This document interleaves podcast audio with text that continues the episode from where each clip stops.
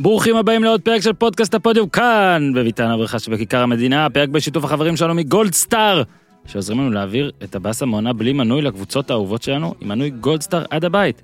זה בעצם המקרר שלכם, עושה מנוי. כשאני מגלה שיש משחק אוטוטו שחברים באים הביתה, או למשל שרואים אה, שחמט ביוטיוב, איתי ואני לפעמים נפגשים בערב לראות שחמט ביוטיוב, ואז אתה מגלה, אוקיי, אין בירות, אני צריך לקנות בירות, הכאב נובח, הילדים לא רוצים שתלך כי הם עוד בגיל שהם אוהבים אותך. אתה עומד בתור, אתה קונה, אתה מגלה זה לא קר, אתה שם בפריזר מהר, אתה שוכח את זה שם, דקה 60, בום, בקבוק מתפוצץ. מעצבן. אז הנה, בזכות מנוי גולדסטאר עד הבית זה לא יקרה מעכשיו. בכל פעם שיש משחק או אורחים, אתם מוכנים. בכל פעם, ארוחות ערב, לא משנה מה, אתם מוכנים, במקרר תמיד יהיו בירות. כל מה שצריך זה להיכנס לאתר בלנד, בלנד co.il, לחפש את מנוי גולדסטאר עד הבית, וזהו, פעם בחודש, או בכל זמן שאתם תרצו, יגיע שליח עם ארגז מלא בבירות ויאסוף את הבקבוקים הריקים וחוזר חלילה. לא הספקתם בחודש אחד, הכל טוב. השליח יגיע כשאתם תרצו. מפחדים להתחייב? אפשר בכל רגע להיכנס לאתר בלנד ולהפסיק את המנוי. על המחיר לא דיברנו, לא רק זה משתלם, למאזיני הפודיום יש 20% הנחה על הארגז הראשון. פחות מ-100 שקלים ל-20 בקבוקי חצי ליטר, what! זה בטריף! אז יאללה, להיכנס, בלנד co.il, מנוי גולדסטאר עד הבית, קוד קופון הפודיום. קוד קופון, הפודיום, את המחזור הבא בליגת העל, או פעם הבאה שאיתי יבוא אה, אליי ונראה שח ביוטיוב, אה, יהיו בירות במקרר. נזכיר, כי היו כבר כמה פרקים השבוע שעוד פספסו, זה היה פרק עם הופמן, עלה. עלה פרק עם אה, צדוק ואוזן, עלה פרק עם ג'ורדי קרויף. בקיצור, יש לא מעט דברים אה, להאזין להם, אז יאללה, הנה עכשיו, פרק שחמט. איתי, תן בראש! כן, אבל זה large, my special from the United States of ארצות הברית. זה בור בלי תחתית, new, תל אביב, CPN, TLBC, high שלום, אביב בושינסקי. שלום, שלום שלום. ושלום ל... אה, תראי, השם שלי זה יוסיפוביץ' מרסל, כן? גם השם שלי קשה, אז אל תתנסי עליי. מרסל אפרוימסקי. אפ- נכון, נכון מאוד. וואלה, פעם אחת, יופי.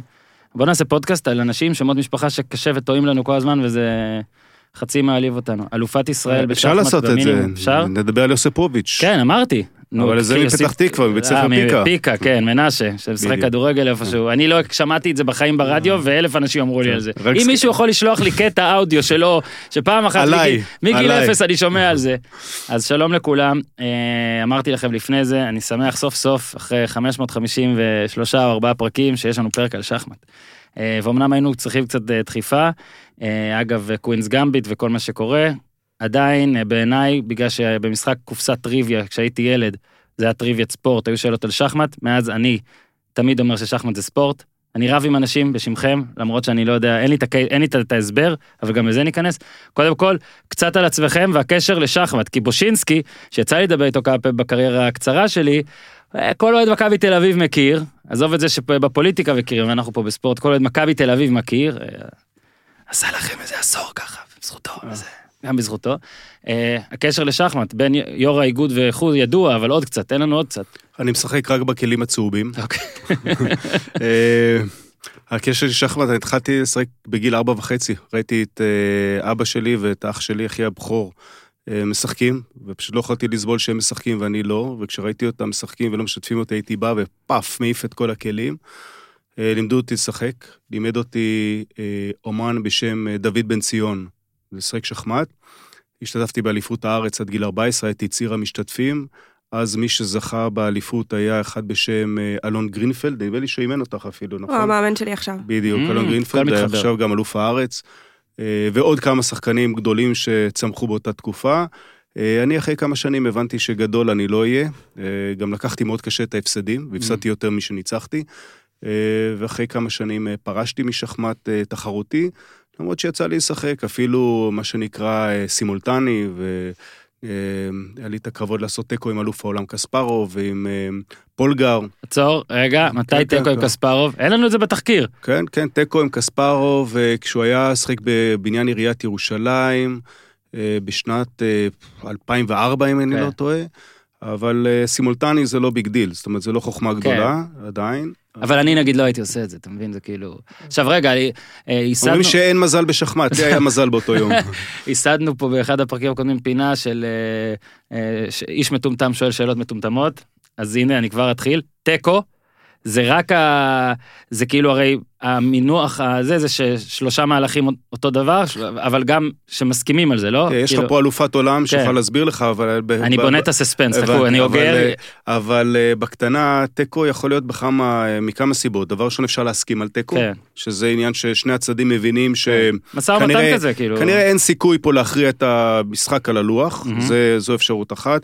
אפשרות שנייה זה תיקו שפשוט אין כלים שאפשר בעזרתם לנצח, נגיד מלך מול מלך, או מלך ופרש מול מלך, אה, פרש לבד לא יכול לתת מט, אז אה, תיקו שהוא תיקו אה, פוזיציוני פשוט, מהמם. ויש גם מה שאתה אמרת, זה סוג של שח נצחי או תיקו רציסיבי, כן. זה שמהלכים שחוזרים על עצמם.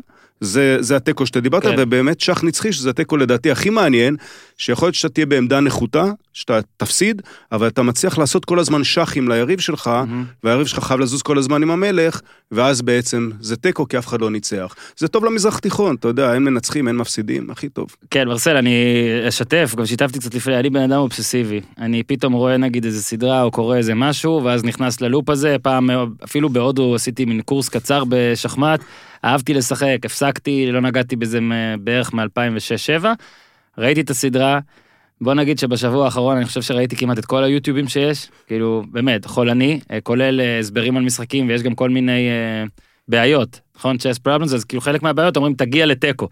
אז מנסה עם השלושה מהלכים. אז אהלן מרסל, היי. אלופת העולם עד גיל 14 קראתי, אה, נכון, הייתי אלופת עולם עד גיל 12 ועד גיל 14. אז קודם אה. כל מזה נתחיל, ואלופת ישראל כרגע.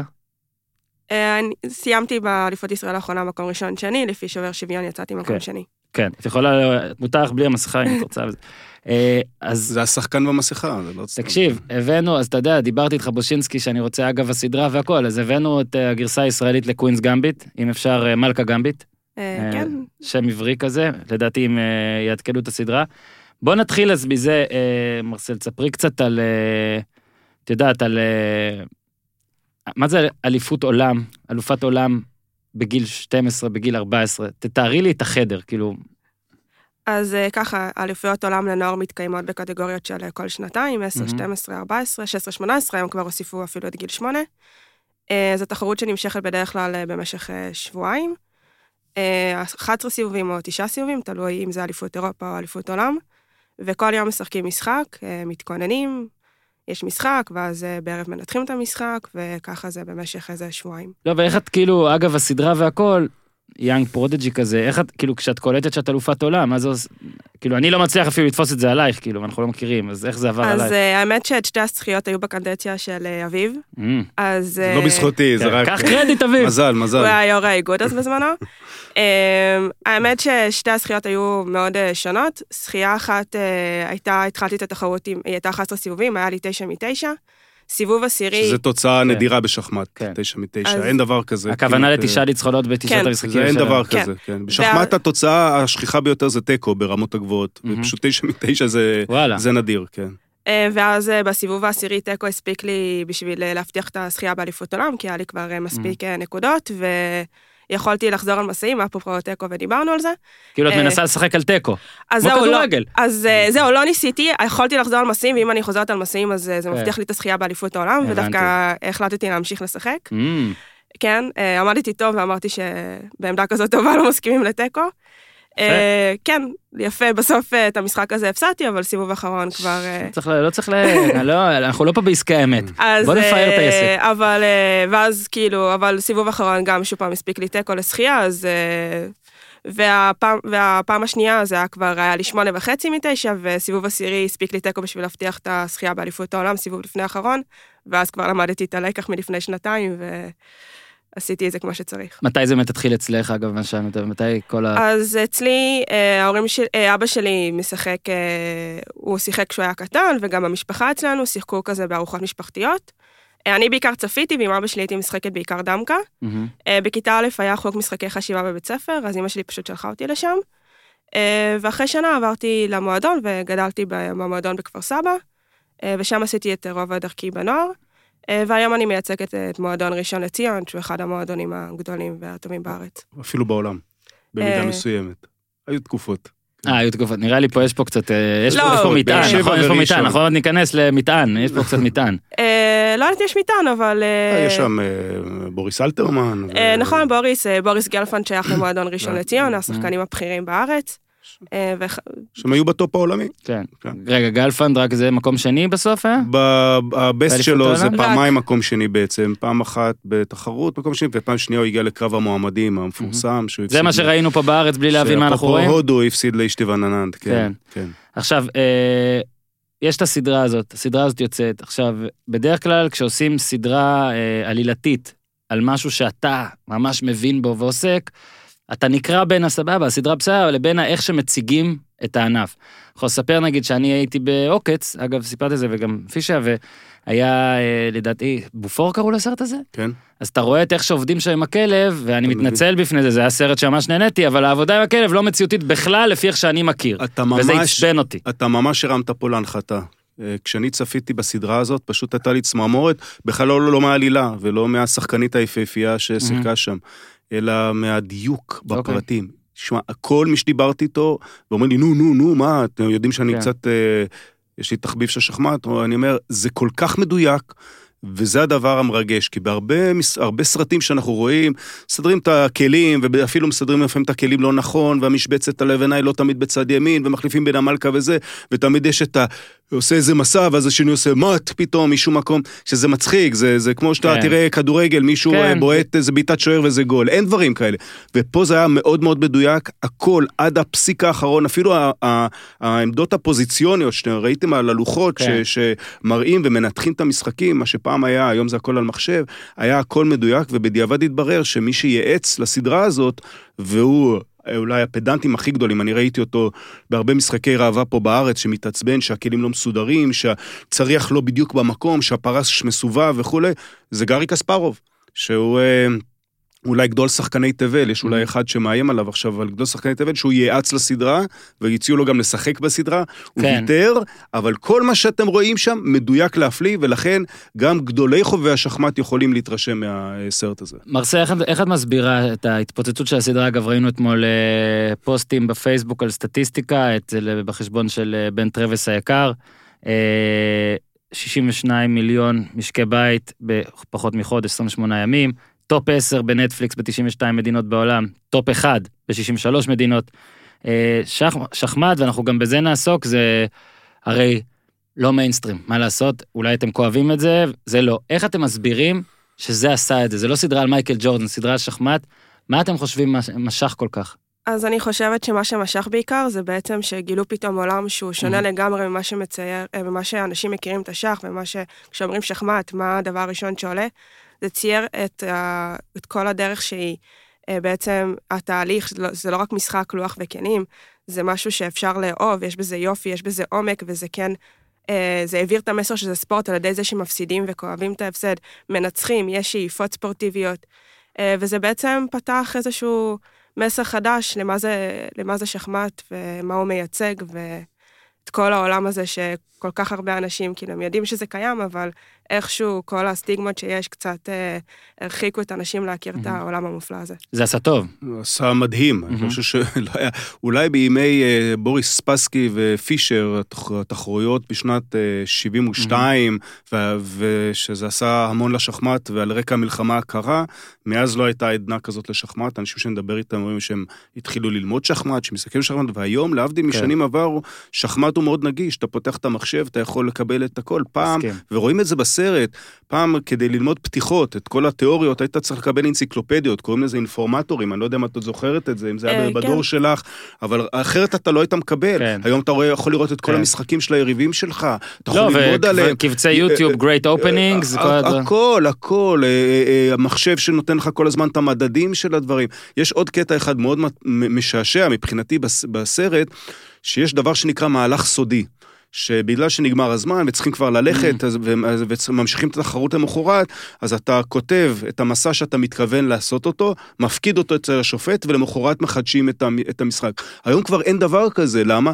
כי ברגע שאתה מביא את ה- את ה- את המצב מזין אותו למחשב אחרי כמה מהלכים, המחשב יכול לתת איזושהי פרדיקציה ולהגיד לך מה כדאי לך לעשות. לכן היום הקטע הזה של מסע סודי מת. ואני אומר, היום לדעתי המחשבים דווקא תרמו המון לשחמט. זה מנגיש את זה, אתה יכול לשחק כל הזמן, אתה לא צריך ללכת לאיזה מועדון אפל ומלא עשן, כמו שפעם היה, כדי לשחק נגד מישהו, אתה מדליק את המחשב, טאק, יש לך יריב תוך שנייה, אתה לא צריך לחכות.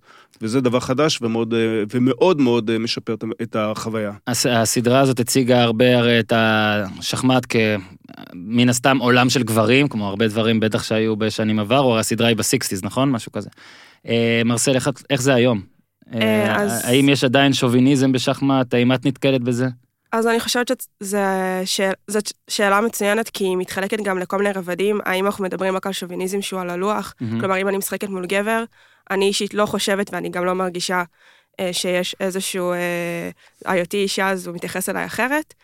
אה, על הלוח, כמובן שכשהייתי קטנה יותר, אז אתה יודע, משחקים מול אה, שחקנים בני 40, רואים ילדה קטנה, זה קצת אחרת, אבל אה, היום גם יש משהו שנקרא מד כושר, שזה אומר מה הרמה שלך, אז מתייחסים יותר מה המד כושר שלך מאשר אה, זה, אבל שוביניזם מחוץ ללוח, שזה בא לידי ביטוי בדרך קבלת ההחלטות, אה, ששח אנשים נדחק בכל מיני החלטות שונות, מהמם. תמיד נמצא בסדר העדיפויות האחרון. זה משהו שעדיין מורגש, אה, בוודאי באיגוד הישראלי לשחמט. אמרה, אמרה יהודית פולגר שהיא בעצם שברה במידה רבה את המוסכמות, כי היא מהראשונות שהתמודדו עם גברים. היא התעקשה לא להשתתף באליפויות עולם לנשים, אלא לשחק עם גברים כשווה בין שווים, וגם הגיעה לטופ 10 העולמי. היא אמרה שכשהיא שיחקה עם גברים, הגבר, אה, היא אף פעם לא ניצחה. תמיד זה הגבר, היא אמרה, אף פעם הגבר ששחקתי נגדו לא אמר שניצחתי אותו. תמיד הגבר אמר, אני הפסדתי. כאב לי, לא הרגשתי טוב, Mhm. הייתי עייף, לא הייתי מרוכז, כן. הפריע לי. זה אף פעם לא היה בכבוד, כן. וזה חלק מהשוביניזם. בסדרה היה כבוד. והסדרה, אני חושב, אה, גם כן שוברת או עוזרת אה, לשבור את הדבר הזה. למרות שאפילו גארי קספרוב בעצמו אמר פעם שנשים לא יכולות להגיע לרמה של גברים. אז הנה, זאת השאלה, והוא שאלת, הצטער על זה כמובן. שאלת המשך עכשיו, גם אה, פה פיש אומר, למה בכלל יש חלוקה? אה, זה לא כמו כדורסל, שאתה עוד יכול לבוא ולהגיד, יש הבדלים גנטיים, אנחנו רוצים שיהיה פיזיולוגיים, פייר. כן, כן. פיזיולוגיים. למה בכלל יש חלוקה?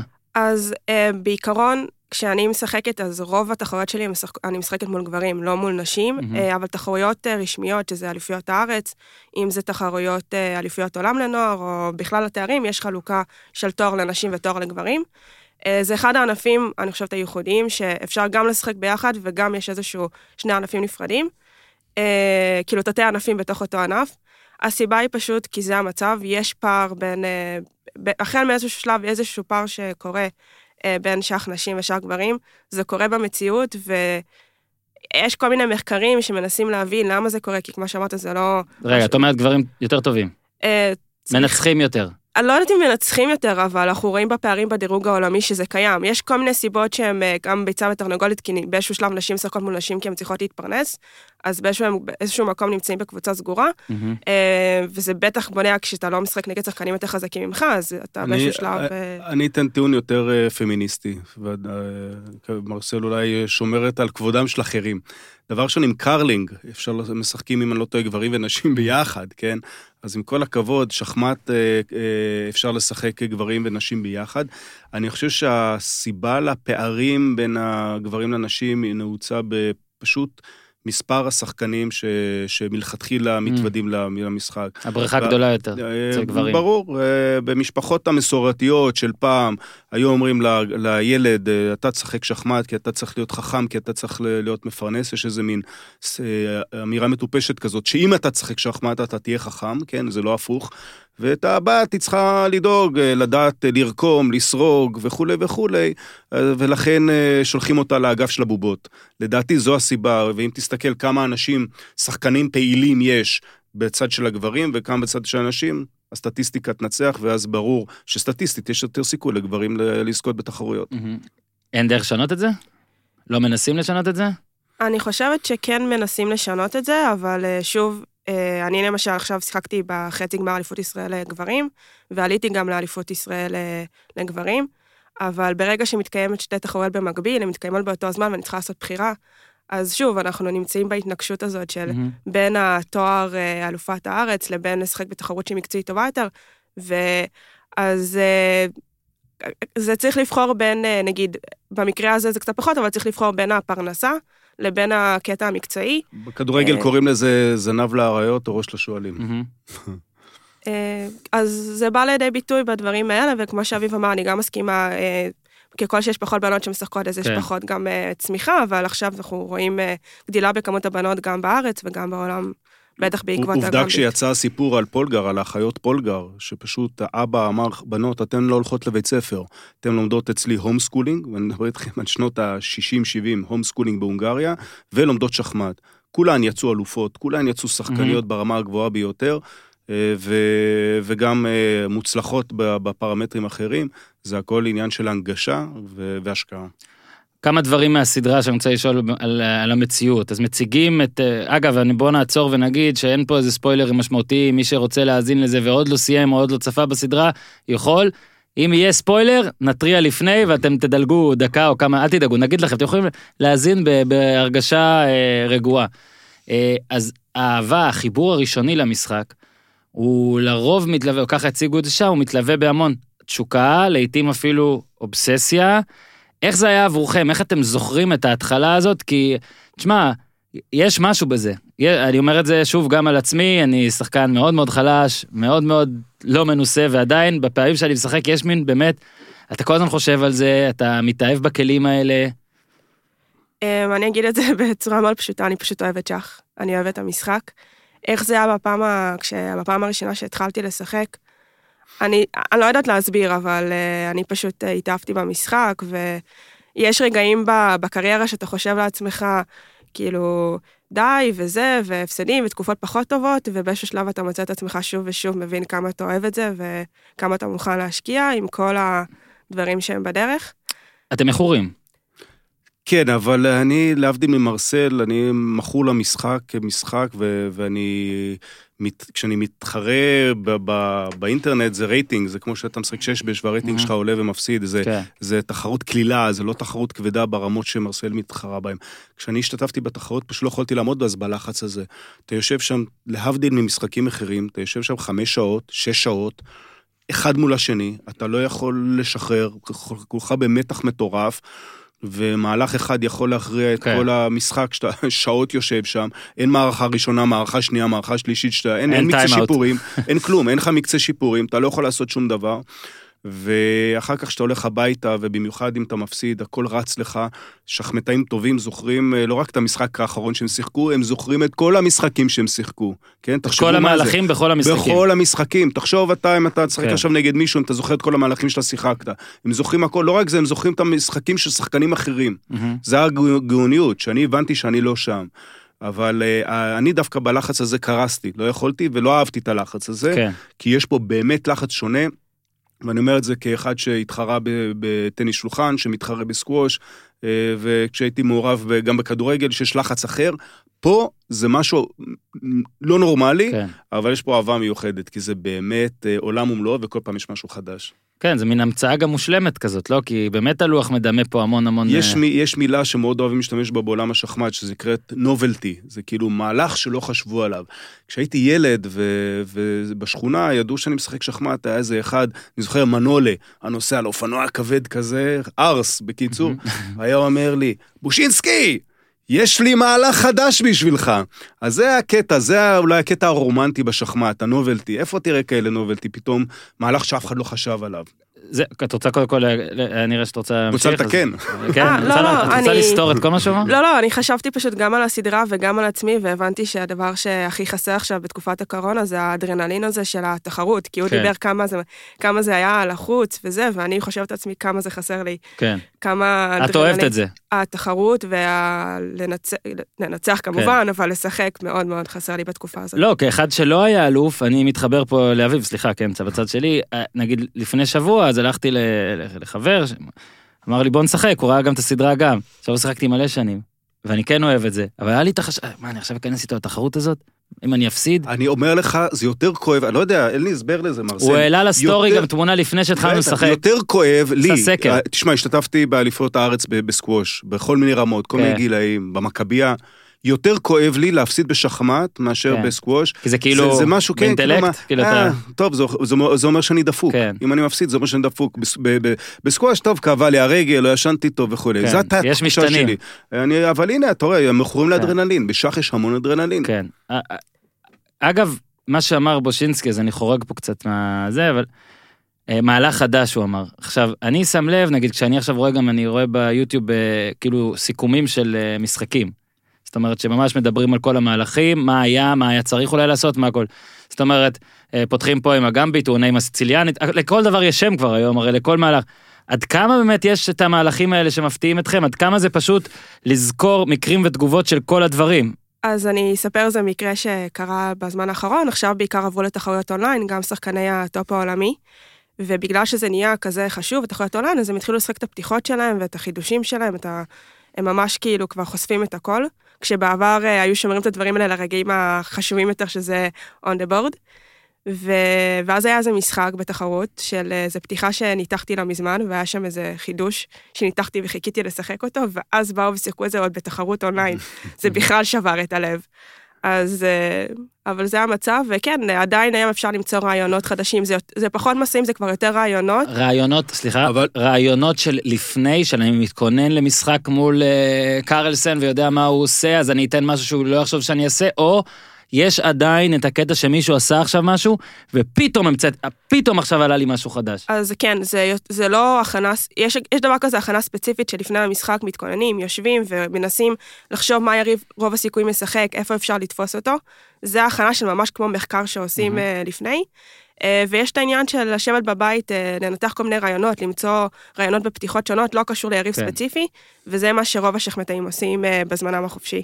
יש, אה, היום אתה יכול לדעת מה, מה, מה הסגנון של כל שחקן, לא רק סגנון, אלא גם באיזה פתיחות כן. הוא אוהב אה, לפתוח.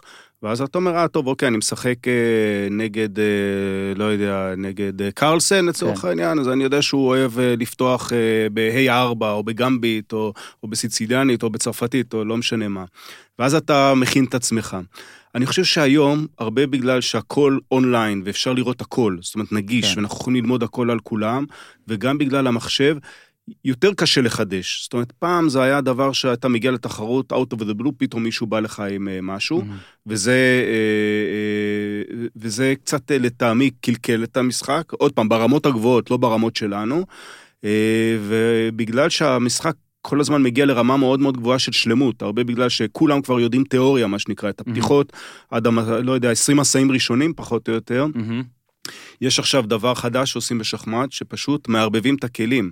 זאת אומרת, לא שמים את הכלים, אה, נגיד את הצריח בחטא אחת, כן. או את הפרש כן. בבית, בבית, כן. בבית אחת, ופשוט עושים רנדומלי, רנדום צ'ס כזה, ואז זה מעקר את כל הלמידה אה, המוקדמת יש של משחקים תיאוריות. כאלה, ויש מעניין. תחרויות כאלה, וזה מאוד מאוד מעניין, כי זה, יש, לי היה אחד, אני לא יודע אם את מכירה אותו, רמי סופר, שהיה משחק איתי, אה, גאון, פשוט גאון. הוא עושה מהלך והולך וסופר בלטות. פשוט, ופותר בינתיים משוואות באיזה כן. שבע נעלמים. והוא זכר את כל הפתיחות בעולם. והוא היה משחק פשוט כמו מחשב, טק, טק, טק, טק, טק, טק. נגמרה הפתיחה, אז מבחינתו מתחיל המשחק. אז זה קצת לדעתי מקלקל כן. מהרומנטיקה של המשחק. הקטע ש... כאילו צריך... זה מאוד מרתק כל הדבר הזה. באמת, כמו שאמרת, אותי מרתק, נתת פה השוואות לספורט. אז אני בשבועות האחרונים, מאז שזה הסדרה, התמקדתי נגיד בקספרוב באמת, ואחרי זה בקרלסן. מה שמרתק אותי בטירוף זה, סבבה, בכדורגל יש נגיד מסי, אתה יודע שהוא נולד עם סט תכונות, התפתח עם סט תכונות, הגיוני שהוא הכי טוב בעולם לאורך זמן. כדורסל היה ג'ורדן, עכשיו לברון.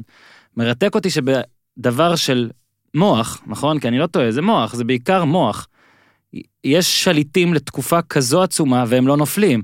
זאת אומרת, ראיתי את הדוקו על אה, קספרוב, שאתה מופיע בו אגב באחד הדוקואים, אני לא יודע אם אה, אתה לא ידעת ידעתי, את זה, לא. אז חבל, הייתי, רציתי לצלם מסך, אני אראה לך את זה. הוא מגיע לישראל ויש איזו חברה שעושה משהו ממוחשב ואתה שם ברקע, אה, אז זה קספרוב, וגם על, על קרלסן, מי שלא מכיר, באמת, שניהם, אגב, ילדי פלא, התחילו כילדי פלא, קרלסן, לא יודע, בגיל שנה וחצי הטיס חללית לירח ו- ומסוגל וכל.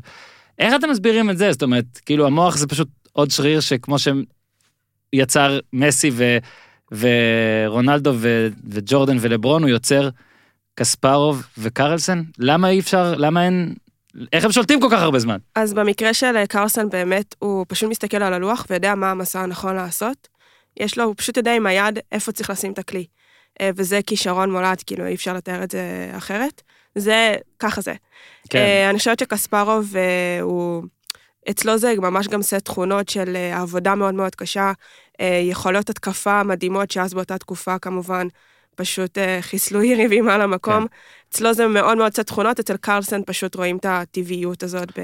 יש דבר ראשון, אומרים שהלוא שחמט זה הכל מחשבה וחוכמה וידע, יש גם דבר שנקרא אינטואיציה, ואני Mhm. חושב שזה מה שמאפיין את, וזה כאילו דבר שלא מוסבר. זה כמו אולי אחד שיודע לעמוד בריבאונד במקום הנכון. וזה, רוטמן היה אומר את זה, נכון, שהוא יודע וזה, איפה יהיה וזה. וזה קרלסן. אה, יצא לי לפני שבועיים לשחק נגד קרלסן במשחק בזק, מה? כן, הוא שיחק, הוא- הוא- לי היה- לי היו חמש דקות, לא היו שלוש דקות, ותוך כדי זה, זה היה כזה אונליין, והוא מסביר, והוא מדבר, אני שובר את הראש, הוא יכול, טוב, ביציע הוא יכול בעיניים עצומות לנצח, אבל אתה רואה את היכולות שלו. עכשיו, יש פה שני דברים חשובים. אחד, זה באמת אה, מתת אל. אתה נולד עם זה, אני לא חושב שכדי להגיע לרמות האלה אתה צריך כן. להיוולד עם זה. אה, קרלסן בהחלט אה, נולד עם זה, אני הבאתי אותו לארץ כשהיה בן 12 לאליפות עולם בבזק, זו הפעם הראשונה שעשו אליפות עולם אגב בבזק, ואז ראו כבר שהוא אה, גאון גדול. והוא לא רק באמת גאון בזה, הוא יודע את כל ה-GDP וכמה תושבים יש בכל מדינה. זה הוא ידע בגיל 6 או 4 כן, או... ב- ועכשיו, עכשיו הוא אחד הטובים בעולם, אתה יודע במה? Mm. בפנטסי ליג. ו... בכדורגל? בכדורגל, ואומרים שבאחת התחרויות הוא שם הסכים מהר לתיקו, כי הוא כבר היה מיהר ל fantasy league, היה לסדר משחק של. ליברפול או משהו, היה צריך שם לראות אה, מה קורה עם, אה, לא יודע, עם אה, אחד השחקנים. הפסקה קצרה כדי לספר לכם שאני כנראה בן אדם אובססיבי, ומהרגע שהיה את Queen, Queen's Gambit וכל עניין הסיפורים האלה, אז אני רואה באמת שחמט ביוטיוב, לא צחקתי, איזה שעתיים שלוש ביום, ואני עייף. אז הנה, הפרק הזה גם בשיתוף ישראלי פנדה, חברים שיעזרו לי לישון טוב יותר. נעים מאוד, מותג האונליין הגדול ביותר למוצרי שינה שהם כאן, כדי להאיר את עולם השינה הישראלי. היום כבר לא צריך להתרוצץ בין חנויות ולנסות לשרוט מזרנים לחמש דקות לצאת מבולבלים. בפנדה מזמינים אונליין ומקבלים לפתח הבית עד חמישה ימי עסקים את מוצרי השינה המובילים בשוק, ומנסים אותם בבית לפני שמחליטים. המחיר הוא שליש ממה שתשלמו בחנויות על מזרן איכותי. למה? זה הגיוני. כי חוסכים עלויות של שכירות, עמלות לאנשי מכירות וכל מה שנלווה להחזקה של חנות. טירוף, אה? על המזרן יש 100 לילות ניסיון, שזה תמיד קונה אותי. 100 לילות, בלי ניילונים, בלי אותיות קטנות, 12 שנות אחריות, תווי תקן בינלאומי, משלוח והחזרות חינם ושירות לקוחות שלא מהעולם הזה. שוב, לא אהבתם? 100 לילות? לא היה לכם נוח? קבלו את הכסף חזרה בלי שאלות מיותרות. פשוט וקל, כנסו פנדה ZZZ נקודה פנדה ZZZ נקודה co.il, הזינו את קוד הקופון פוד לקבלת ההנחה, ותשנו על זה. אני נגיד מנסה לדמיין מה קורה בראש שלך כשאת משחקת, וזה מטורף בעיניי. אתם מנסים לפעמים לדמיין איך הראש שלהם נגיד עובד, ולנסות כזה, כאילו מודל לחיקוי, להיות כמו, לראות מהלכים, ללמוד, או שזה בלתי אפשרי. זאת אומרת שאת רואה משחק שלו. זאת, זה אותו שפה?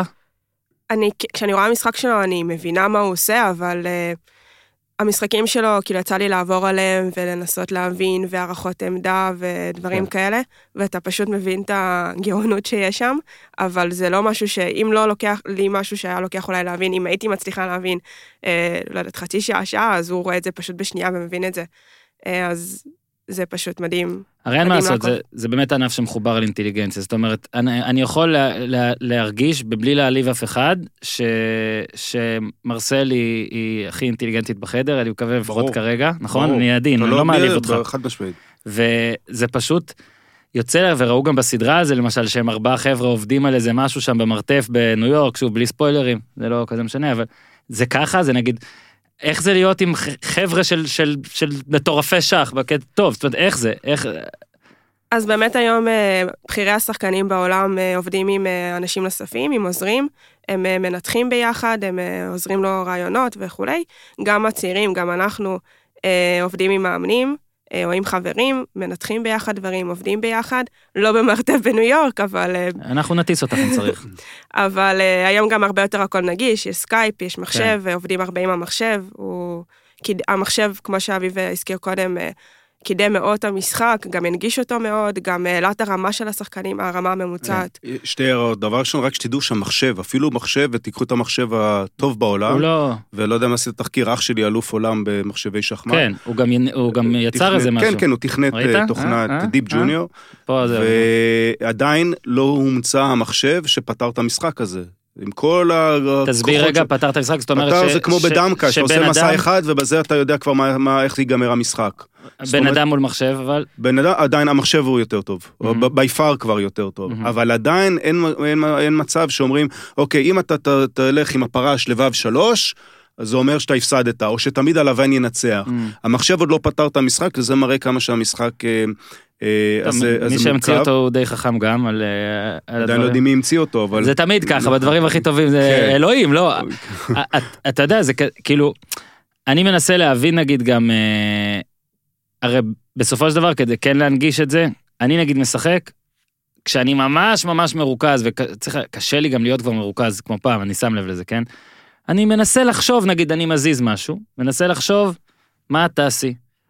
כשאני ממש ממש מרוכז, אני יכול לחשוב נגיד מה תעשי ואז מה אני אעשה ומה תעשי, או מה אני אעשה אם תעשי ככה ומה אני אעשה אם תעשי ככה. אוקיי, אני מקווה שהבנתם. אני אגיד לך את זה. בעברית, זה כמה צעדים קדימה אתה יכול לחשוב. כמה צעדים קדימה, אבל לפי כמה אופציות. זאת כן, אומרת כן, שאתה כן. כבר מתחיל פה בחזקת, ברור. בחזקת, נכון. בחזקת.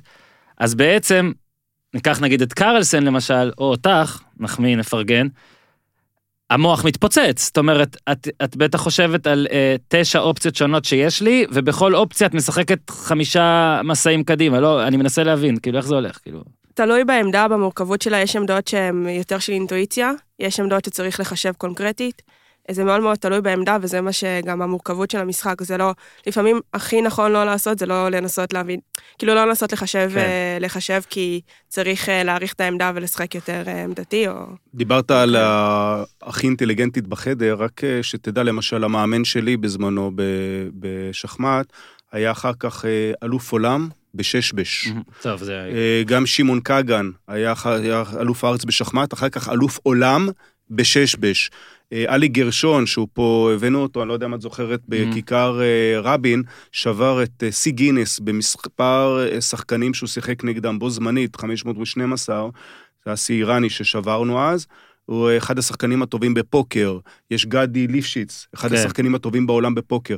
אז נכון, הם אנשים שהם יותר חכמים מאיתנו או מרו- מרובנו, אבל יש גם אלמנט של כושר גופני, ותתפלאו, אתם, אנחנו מדברים כל הזמן על קרלסן, קרלסן, קרלסן, כן. יש גיל מסוים שאתה כבר דועך. כמו שיש בספורט, שגיל 34, 30, חוץ מזלאטן איבראימוביץ', אחרי גיל 38 גמרת, גם בשחמט זה ככה, ואתה רואה את הדעיכה, וצר לי להגיד שלמשל, בוריס גלפנד, הוא כבר לא ילד, ואנחנו רואים את המצב שלו ברייטינג העולמי. איך זה מוז... איך אתה מסביר את זה? זה האנשים כי החדשים... שח זה ספורט. לא, אבל חכה, אם זאת השאלה הבאה, אנשים הצעירים נהיים יותר טובים ממה שהיו פעם, או שהבן אדם ביחס לעצמו דועך? גם וגם. גם וגם. זאת אומרת שעכשיו נגיד ניקח את אה, בוריס או משהו, אז נגיד לפני חמש שנים הוא היה קצת יותר חד, חד. או יותר... יותר חד. אגב, כן. גם קספרוב וגם קרלסן גופני. עושים כושר גופני. עושים כושר גופני, אחד רץ. אה, קספרוב אה, היה בסרטים עליו, זה זה נכון, משוגע, אה, לוקח מאמן לקרואטיה. קרלסן- קרלסן שחק הוקי, כן. הוא הולך להרים, כדורגל, מלא הרבה דברים. כדורגל, כן, מדגמן גם. כן, כן, טוב, הוא באמת אה, מסכן, לא הולך לו. עכשיו, באמת זאת השאלה, רציתי לפתוח, דחיתי, דחיתי, דחיתי. למה שחמט זה ספורט? אני חושבת שבסדרה רואים את זה מצוין. למה הבסיס, למה זה ספורט? קודם כל, בגלל שיש את האדרנלין הזה של התחרות, מעבר עכשיו להיכנס לכל מיני הסברים, האם. ספורט המוח זה ספורט, יש את האדרנלין של התחרות. אתה. מתחרה, אתה מפסיד, יש אמוציות, אתה מנצח, יש אמוציות, מעניין. יש תחרויות. זה קודם כל מבחינתי, אני חושבת שזו ההגדרה אה, של ספורט מעבר לעניין. דבר שני, זה כן איזשהו משחק שהוא פיזי, אבל פיזי, פיזי, כאילו, פיזי של המוח. יש את העניין של העייפות, הם משחקים חמש, שש, המשחק הכי ארוך שלי היה מעל שבע שעות. אתה צריך לשמור על חדות מחשבה, אה, לשמור על אה, קור רוח. כל האלמנטים שצריך אותם בספורט, גם אם לא רצים או לא זה, אתה חייב לשמור על ריכוז מטורף במשך כמה שעות, ואם אין לך את היכולות האלה, לשמור על הריכוז הזה, זה יבוא על ידי ביטוי, וזאת גם הסיבה גם שאומרים ששחקנים שמגיעים החל מגיל מסוים, יש Mm. איזושהי דעיכה, כי אתה פחות מצליח לשמור על ריכוז אה, במשך כמה שעות רצוף, ואז יש כל מיני, אה, באים לידי ביטוי על הלוח עם כל מיני טעויות. יש אחת התחרויות הגדולות בעולם, הם אה, הם במקסיקו סיטי. והשחמטאים לא מגיעים יום לפני למקסיקו סיטי, הם מגיעים לשם שבוע אפילו לפני. להתרגל לגובה? להתרגל לגובה ולחמצן. אז זה. כבר דוגמה. עכשיו תיקחו אחד שמשחק דארטס, או אחד שמשחק גולף, הוא גומר את התחרות, הוא יכול ללכת לשתות בירה, הכל בסדר. שחמט, אחרי חמש-שש שעות, אתה מת, אתה שפוך. אין מצב, אני חושב שזה... אה, וזה צריך להיות המדד. זה לא לבדוק מה הדופק שלך, או, או, או, אה, או, או, או, אה, או כמה אתה עושה מ-0 ל-100, מהמם. אלא אה, אה, יש כאן אה, אלמנט של אתה משחק אחד נגד השני, יש פה אלמנטים פסיכולוגיים, יש פה אלמנט, אלמנטים פיזיולוגיים, יש ימים, אני משחק לילות, אז יש לילות שאני משחק כמו, כמו גדול, ויש ימים שאני משחק כמו פאצר, כמו אחרון השחקנים. איך זה יכול להיות, אם שח זה לא ספורט? מהמם. יש ימים ויש ימים, וזו הוכחה שזה ספורט. ובגלל זה גם באמת אולי לשאלה הקודמת שלי, הטובים ביותר בעולם, הם כמו הכדורגלנים והכדורסלים, פשוט יכולים ל- to bring it every time, ממש ככה, ואתה יודע. יש דבר שנקרא אה, אה, ארמגדון בשחמט. מהמם. כשמגיעים לשוויון, אז מצמצמים ומשחקים כבר על זמן. ובסוף מגיעים למצב של חמש על חמש, או, ש- או דקה על דקה, לא חשוב. והשחקנים הטובים, זה כמו שג'וקוביץ' בשובר שוויון יודע לעשות את האקסטרה ולנצח, אז השחקנים הטובים במצב כזה של ממש על השנייה כן. הוא זה ש... או הקרלסנים האלה, הם אלה שיודעים לנצח. אז צריך להיות. באולימפיאדה אז. בוודאי. לדעתי. אני כן. רק אגיד לגבי הדופק, שהיה איזו תחרות אה, באימון, והם שמו להם שעוני דופק כאלה, היה בדיוק משחק ארמגדון. שהכריע מי יזכה בתחרות, והדופק היה שם ברמות מאוד מאוד גבוהות. מה, תקשיב, אני מנסה כ... אני שיחקתי, שוב, אני מדבר איתך על משחק אחד מול חבר שלנו, לא שיחקנו עשר שנים. אתם שמה לא לב שהוא לא מבינים. אומר את התוצאה, כן? כן. לא נעים לי להגיד. ניצחתי. רציתי לעלות, הוא העלה סטורי לפני המשחק וביקש סקר, מי לדעתכם ינצח. ניצחתי, ואז באתי לעלות סטורי, והוא מאזין לפודקאסט הזה, אבל הוא הוא ביקש, אבל בקיצור, שם. די, נו תראה, אני פה עדין, ניצחתי, ניצחתי, באמת. לא, לא שאני זה, אבל ניצחתי. אה, לא יודע איך, אגב, הייתי בחיסרון כלי מההתחלה, וקרה משהו. אגב, מה, ש... מה שמדהים זה שההבדל בין כל אחד לבינכם, זה שאנחנו משחקים שחמט אולי באמת כמו דמקה וששבש כזה, אנחנו עושים דברים אטרקטיביים. אנחנו נזיז את המלכה למקום שבמהלך הבא היא יכולה לעשות משהו אגרסיבי. ואנחנו נזיז את הרץ לשורה הרביעית נגיד ולא לשורה השלישית ועכשיו כשאני נגיד רואה מלא משחקים אני רואה מלא מהלכים שכאילו אני אומר אם אתה לא היית יודע שקרלסן עושה את זה אתה אומר רגע מה, למה הוא עושה דבר כזה נגיד אני מזיז חייל רק אחד בצד הימני של הלוח כי זה לא נראה לי משהו שאפקטיבי בשניים שלושה מהלכים הקרובים אבל אתה רואה את זה פתאום כמו באיזה סרט שזה המערכה הראשונה ובסוף מתישהו חוזרים אז- לדבר אז הזה. פה, אה, אם- כמה סליחה, רבדים. אז, אז פה אני אגיד שיש דבר שנקרא היכולת הגאונו- הגאונית, כמו שבמקרה אה, שלנו יש למרסל, ויש את הדבר שזה skill, שזה דבר שהוא נלמד. כמו שאתה לא תהיה אלוף טניס אם לא תתחיל בגיל 5-6 לשחק טניס ותלמד את התנועות כמו שצריך, אחרת זה כבר יהיה too late. אה, בשחמט יש הרבה דברים שהם basic, שאתה צריך ללמוד, שרגלים כפולים זה לא דבר טוב, שזוג רצים זה יותר טוב מ- בדרך כלל מפרש ורץ, שלפתוח טור זה טוב, שלהביא את הצריח לטור 2 או לטור 7. כן. אה, זה- אה, אה, ולהחליף אה, כלים גם הרבה יותר אגרסיבי מאשר אני לא מחליף אני לא רוצה להפסיד אף כלי כאילו. רגע, כשאתה ביתרון חומר, שיש לך יותר כלים, עדיף לך להחליף. כלים, כי אז אתה, היתרון שלך בא לידי ביטוי. אז יש דברים שאתה יכול ללמוד אותם, אתה כן. רוצה להיות גאון, אתה כן. זה basic. את ה extra mile, זה כבר אה, ברוב המקרים. מתת אל. כן. כן. יש נגיד אמרת אה, את זוכרת את כל המשחקים שלך כל המהלכים אני זוכרת הרבה מאוד משחקים שלי, לא יודעת עכשיו אם כולם מגיל אה, זה, אבל אני זוכרת כמה אבל את שנים אחורה. כל המשחק כן, כן, אני יודעת לשחזר אה, משחקים. היה לי פעם, הייתי באיזה הרצאה באוניברסיטה שהזמינו אותי, ואז הראו כל מיני מצבים, ואמרו לי, האם זה מצב מהמשחק שלך או לא? והצלחתי אה, לזכור את כולם. מה המשחק הכי טוב שלך? נגיד מה היום, או זה יכול להיות או שהבסת מישהו, או שזה היה פשוט מאוד חשוב, או מה המשחק הכי טוב? אז זהו, זה מצחיק, כי מקודם אביב שאל אותי אם אני מכירה את רם סופר, אז אני חושבת שהמשחק הכי טוב שלי היה השנה בליגה נגד רם סופר. אה, זה היה משחק אה, באמת שאני, נראה לי מהמשחקים שאני הכי גאה כן, בהם. אוקיי. עכשיו אני רוצה, האם את יכולה לשחזר את המשחק הזה? אני יכולה, אבל אה, זה ייקח מלא זמן או זה שזה... ייקח זמן, היה משחק ארוך. את יכולה להתחיל? כן. אתה יכול לצלם? אני רוצה לראות. רגע, רגע, אני רוצה לראות, זה, אין, אני מת על זה, מה אני... אני חנון שחמט, תן לי. אה, אתה רוצה לצלם אצלי? נו, מה זה דרך הדבר אגב, הזה? ורן, רם סופר פשוט זוכר את כל התיאוריות, ומאוד קשה, כן. כי, כי הוא, כי הוא יודע- הנקודת פתיחה שלו היא בדרך כלל יותר טובה משלנו, כי כן. מה, מה קורה בתיאוריה? זה לא רק ללכת עם הרגלי לפה ולפה, אלא יש וריאנטים, את. הווריאציות של התיאוריה על התיאוריה. כן. אז מבחינת אה, מרסל, להתחיל לנצח אותו, או להגיע ליתרון, זה רק מגיע במסע, לא יודע מה, 15, 20, Mm. עד אז, מאוד קשה, אתה צריך לדייק, אתה צריך לדעת לשחק את הפתיחה נכון, אחרת רם סופר אוכל אותך. עוד אה, בפינה של איש מטומטם שואל שאלות מטומטמות לפני שמתחילים, אה, מראים בסדרה כל הזמן שהם אה, רושמים את מה שהם עושים ושואלים למה, בהתחלה, כאילו כדי להסביר לנו, אז אומרים שאתה צריך לרשום את זה כאילו כדי... זה כי... ואני לא הבנתי אם זה נועד בשבילך או זה בשביל התחרות. גם וגם. אבל זה לא ממש מפריע שאתם ממהרים, אז אתה עכשיו צריך להוריד את העט ואתה לא, את זה... המהלך? קודם כל זה פעולה אוטומטית, אה, צריך את זה לשני דברים. אחד, קודם כל, לא תמיד זוכרים את המשחק בעל פה, את הסיום. וזהו, אז בשביל שתוכל לשחזר, לנתח, זה הדבר הראשון. אה, זאת הסיבה, כאילו, הכי זה, והסיבה השנייה, גם משחקים שמשודרים אונליין, אנחנו Mm. אה, רושמים אותם, כי קודם כל לפעמים יש עמדה של, נגיד העמדה חזרה שלוש פעמים, ואנחנו רוצים לקרוא לשופט, אנחנו צריכים גם לזכור אצלנו. וזה קביל אבל מה שאת... כאילו, אפשר לפעמים לטעות. מה, אפשר... לא, אנחנו חייבים לרשום, ושני הצדדים רושמים.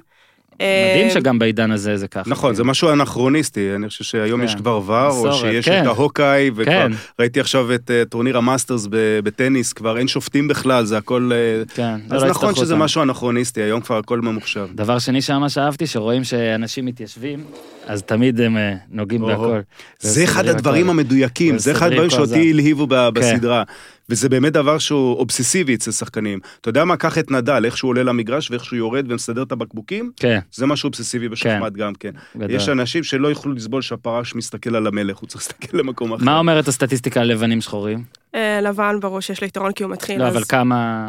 כמה זה בולט, יודעים? אז זה לא כזה בולט האמת, Mm. אבל אה, אנשים יעדיפו לשחק לרוב בלבן. את משחקת שונה כשאת לבן או שחור בטח לא? כי כן, אתה ברור. צריך, אתה- אתה מתגונן, כאילו אתה צריך לחכות לאיזה בושינסקי לאיזה מתפרצת או משהו, לא? אתה מתחיל עם טמפו פחות, אז אתה כבר כן. באיזשהו חיסרון. אה, וכן, אבל שוב, יש אה, פתיחות יותר אה, אה, תקיפיות, יש פתיחות יותר עמדתיות, זה מאוד תלוי באיזה מצב רוח קמת באותו יום, מול מי אתה משחק. טוב, אז מה שאנחנו עושים עכשיו זה בודקים את יכולת השחזור של אה, מרסל, אה, ורק נגיד שרוב האנשים שרואים את זה, כולל אני בטח, יסתחרר לנו הראש אחרי שלושה מהלכים, אבל יאללה, בואי, סתם כדי, סתם כדי לאתגר אותך, זה- מה עשית, אז נו? בינתיים כשמרסל מ- משחזרת, כן, אני רק כן. אספר לכם, למשל היה אחד אומן בשם פול מרפי, כן. והאגדה אה. מספרת עליו שכשהוא היה ילד, הוא היה משחק סימולטני נגד אנשים, אז סידרו לו אופניים כדי רגע, שהוא... את לבן, רק שנדע, סליחה. שאני קוטע, את שחור? שחור. סבבה, אוקיי, תמשיך. אז סידרו לו אופניים כדי שהוא יוכל לעבור מלוח ללוח, ומרפי הזה כמובן זכר את כל המשחקים וכולי, וגם שיחק סימולטני, זאת אומרת, אחד נגד כמה בו זמנית, עיוור. כן, זאת אומרת, בלי להסתכל על הלוחות בכלל, הוא היה פשוט היה בחדר אחר, ויכול להגיד, אוקיי, אתה הלכת לפה, אז ת, תביא, תיקח את הסוס שלי לשם. מהמם. וזכר גם את המשחקים וגם ראה בראש את מדהים. כל המשחקים. אז תחשוב, עכשיו, וזה מה שאני טוען, שמשל אה, מרסל, בגיל 6-7 אגב, כבר אכלה אפשר, פופיון. כבר אפשר היה לדעת שיש פה פוטנציאל, כי, כן. כי יש לה את התכונות האלה. אז עכשיו בעצם מרסל אה, משחקת כאילו נגד עצמה, משחזרת משחק. כן. עכשיו, אני מתרגשת פה, אז... מתרגשת, אגב, אם את רוצה להפסיק אפשר, זה סתם אה, יפה. אנחנו מאתגרים אותך. כן, קצת, אני... הופה. אגב, את יכולה לשקר, אנחנו לא נדע. אה, השאלה אם מישהו יראה את זה אחר כך. אה, אפשר להגיד שמי שממש מבין בשחמט לא יכול לראות. אוקיי. סגור, נכתוב את זה בפוסט. בקיצור, מה שמדהים זה שאני רואה לפעמים ביוטיוב את האנשים שמפרשנים משחקים, והם הם עושים את זה בקצב שכאילו אני צריך לעצור כל שנייה את היוטיוב כדי לראות רגע מה הוא עשה, מה הוא עשה, והוא מדבר, תשמע, מובדיסט, אז פונדיסט. אני, אז אני חושב שזה הדבר הגדול שהביא המחשב. שהיום מחשב נותן כל הזמן אבלואציה, או כל הזמן, אם אתם תסתכלו בצד, יש אה, בין אה, 0 ל-7 בערך, פלוס מינוס, וכל הזמן אומר של מי העמדה יותר טובה, ואז גם הדיוטות כמונו, שלא מבינים בדיוק מה קורה על הלוח, יכולים להסתכל ולהגיד, אה, מה המחשב אומר? המחשב אומר, המצב שלה הוא יותר טוב, והוא יכול לתת לך הסברים, וזה כלי מאוד מאוד תומך לאנשים שלא בדיוק מבינים. אני רואה נגיד את, את דו-קרב המועמדים של השחקנים הטובים בתבל, ועושים שם דברים שהם כאילו בניגוד למה שלמדתי בבייסיק של השחמט. כן. ואני אומר, טוב, אני לא מבין ש- את זה, אז כן. מה, ובגלל זה השחק- המשחק הזה הוא, הוא פחות אטרקטיבי לצפייה מ- מכדורגל. כדורגל כולנו מבינים, כולנו יודעים מה כן. צריך לעשות. שחמט זה, אתה צריך להגיע לרמה מאוד מאוד גבוהה כדי לה, להעריך ולהבין מה, מה החבר'ה כן. האלה עושים. היום המחשב עוזר לנו להבין. טוב, קיבל פטור, מרסל. כן, כן, אני... פה את מובילה? אה, לא, פה זה אנחנו בשלב הפתיחה, אבל... החלק המעניין היה אחר כך. תראה, היא לא רוצה להמשיך, אבל אומרת שאחרי כמה אחר כך, אין בעיה, מרסל, הכל בסדר. אחרי זה תשחקי נגדי קצת, כדי להרגיש אה, פחות... אה. אגב, בדברים מהסדרה וכל זה, ההפסדים. אה, מפילים את המלך עדיין, זה דבר שקורה. לא, לא, לא, פשוט לא. לוחצים יד, נכון? כאילו אה, שאתה... היום כבר לא לוחצים יד בגלל הקורונה. לא, די, אנחנו רוצים- אנחנו רוצים שיאזינו לזה גם בעוד שנה ושנתיים ואולי כבר לא תהיה, לא, לא אבל יודע. אה, לחיצת ידיים זה אחד האלמנטים החשובים בשח, גם בתחילת המשחק וגם בסוף המשחק. לתת כבוד ליריב, גם אם הפסדת, גם אם ניצחת, לדעת לכבד את הצד השני. אה, עוד פעם, מרסל פה עדינה, כי כן. העולם השחמט, שהוא מאוד? מאוד אמוציונלי ועם המון אגו, המון אגו, ואם תראו את המשחקים של פישר וספסקי, אה, כשהוא משחק, אם אני לא טועה, ברקיאביק, ואז אה, ספסקי עושה מהלך, והיריב שלו, בובי פישר, בכלל עדיין במלון, ובמין שחצנות או אגוצנטריות אה, מטורפת, בכלל לא בא לעשות את המהלך הזה, Mm. ובינתיים הזמן שלו עובר, אז מה אכפת לו? אז אה, זה אומנם הד- הד- הדוגמה הקיצונית כן. לדברים, אבל יש בזה הרבה מאוד אה, כן. אמוציות. נכון, מפסידים, לוחצים ידיים, וגם אחר כך הולכים הצידה ומנתחים את המשחק, ואומרים אה, איפה טעיתי, איפה שיחקתי, מה עשיתי נכון, מה לא נכון. השחקנים הבאמת טובים גם יודעים להצהיר על הפסד הרבה לפני שאנשים אה, רגילים רואים שזה הפסד, נכון? אה, כאילו, יש גבול עד כמה אתה מנסה להציל את המצב, לא? זה נכון, אבל אני חושבת שזה גם תלוי במצ... אה, מה היה במשחק לפני, נגיד לפעמים אתה תרצה להמשיך כי אתה פשוט לא מסוגל להיכנע, כי לפני זה היית זכוי ופתאום משהו התהפך, ואז זה מאוד מאוד גם תלוי בהרגשה שלך, מה היה במהלך המשחק, ולפעמים ממשיכים גם כשאתה כן. יודע שכבר כאילו לא צריך להמשיך. אה, זה, התהליך הזה של אה, להחליט להיכנע, הוא לפעמים לוקח כמה מסעים, לפעמים להפך, נכנעים אפילו קצת מוקדם מדי. לא, כי כן, אני זוכר, אני מהסדרה, תמיד שהיה איזה רגע של ניצחון, אז אה, אה, הקפאתי את המסך, וניסיתי לחשוב, למה פה זה, אז לפעמים כן ראיתי את זה, אבל היו פעמים שלא ראיתי את זה, זאת אומרת שגם בעוד, כאילו, וה- והבן אדם, בהנחה שאתה אומר שזה מדויק, וגם קראתי שבאמת אומרים שכל המשחקים שם מדויקים.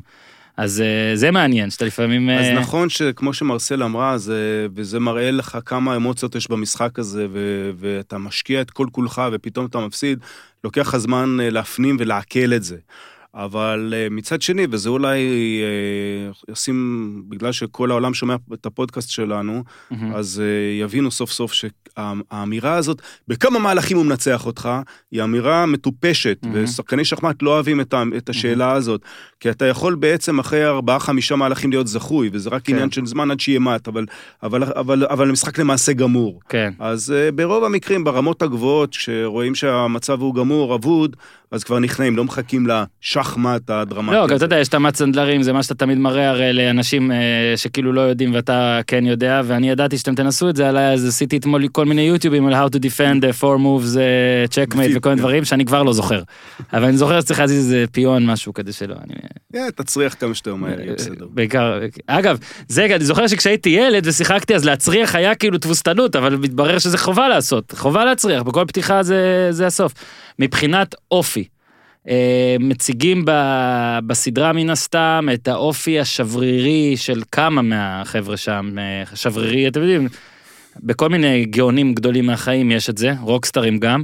אה, עד כמה זה נכון, זאת אומרת, אפילו במישור, בוא נרד כמה רמות, אני לא מדבר על התמכרויות וכדורים, אלא לראות כל הזמן את זה בראש, וכל הזמן רק לחשוב על זה, ואתה לוקח את זה ליום יום, לעבודה, או לדבר, כל עוד אתה לא מקצוען, לד- לדברים המשניים, משפחה.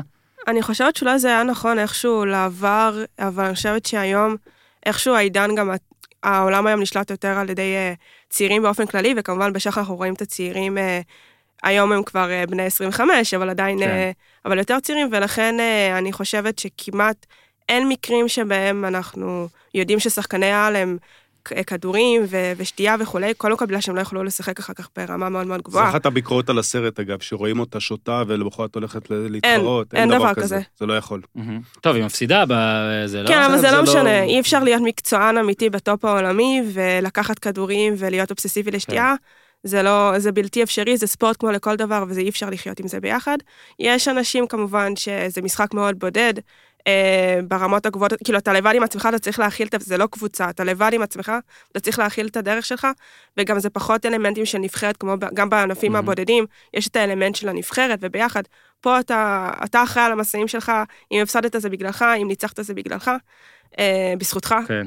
אה, אז אה, אתה צריך לדעת להכיל את הכאב הזה וגם את האדרנלין הזה, אם יש כאלה שלא מספיק טובים להכיל את זה, אז הם לא יגיעו לרמות הגבוהות ביותר. עכשיו, אה, נגיד קרלסן, אה, שהוא באמת טופ, הוא עדיין טופ עולמי, נכון? לא פספסתי? כן, כן. מדורג אה, ראשון בפער. הוא אגב, הוא מרוויח, היחיד בעולם שהוא, יש לו את שלושת התארים. כן, גם גם- בליץ, גם זה. גם, גם rapid, שזה כן. בליץ קצת יותר איטי, כן. וגם הקונבנציונלי, כן. כן, אגב, שאלה ענפים שונים בטח, לא? אני- בגדול. זה skill שונה, כן. כן. כן. גם כמו שדיברתי ברסה לפני, אינטרנט לעומת מציאות זה שונה, כי אתה, פה אתה גם מסתכל, נכון, נגיד בדוקו על אבל קספרוב, רואים עד כמה הוא מאיים על אנשים. נכון. ב- כאילו שהוא קצת גס רוח כזה, לא נחמד, עושה פרצופים והכל, מין ילד רע כזה. שמע, אני קצת. הייתי משתגע מזה, ואולי זה גם כן אחת הסיבות שעזבתי את הענף. אתה יושב נגד מישהו והוא מתחיל לעשות כל מיני תנועות, וללכת, ובתקופתי עוד היו שורקים באמצע, והוא קם, הוא עושה מסע כזה עם המון תנועה של ביטחון, וקם כזה מיד מהכיסא והולך לטייל כאילו יאללה, שהוא אה, יתבשל עם, ה, עם המיץ של עצמו. זה המון פסיכולוגיה. מהמם. והיו הרבה סיפורים על אה, פרופסור זוכר, שהיה יושב בשורה הראשונה וכל הזמן מסתכל על, אה, על בובי פישר ומטמטם אותו ומשגע אותו, והוא היה אומר שהוא משדר לו כל מיני תשדורות כדי, כדי שהרוסים ינצחו. אז כן, יש פה הרבה פסיכולוגיה, אבל אני לא חושב שההבדל הוא כל כך גדול בין האונליין אוקיי. okay. לפיזי.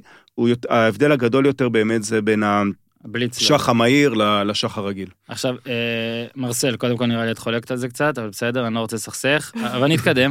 אה, מבחינה כלכלית, אז נגיד ראיתי ב- בכמה דוקואים על אה, קרלסן, כל פעם זה היה סכום אחר, אבל הבן אדם עושה שבע ספרות של דולרים ב... אה, נכון, בשנה- אה, בחודש, בשנה, קודם בשנה. כל, כן, קודם כל היום אנחנו יודעים שהשח אה, כבר יש לו יותר ויותר פופולריות, אם זה האונליין, אם זה הבמה הציבורית שנחשף גם בזכות הסרט כמובן, אבל אה, הסדרה כמובן, אבל היו גם דברים לפני. אה, קרלסן אה, מרוויח טוב, זה, והוא... אבל זה רק הוא? אני, האמת שאני לא כזה נכנס, אני חושבת שהטופ 10 אה, חיים. ב- חיים טוב משח.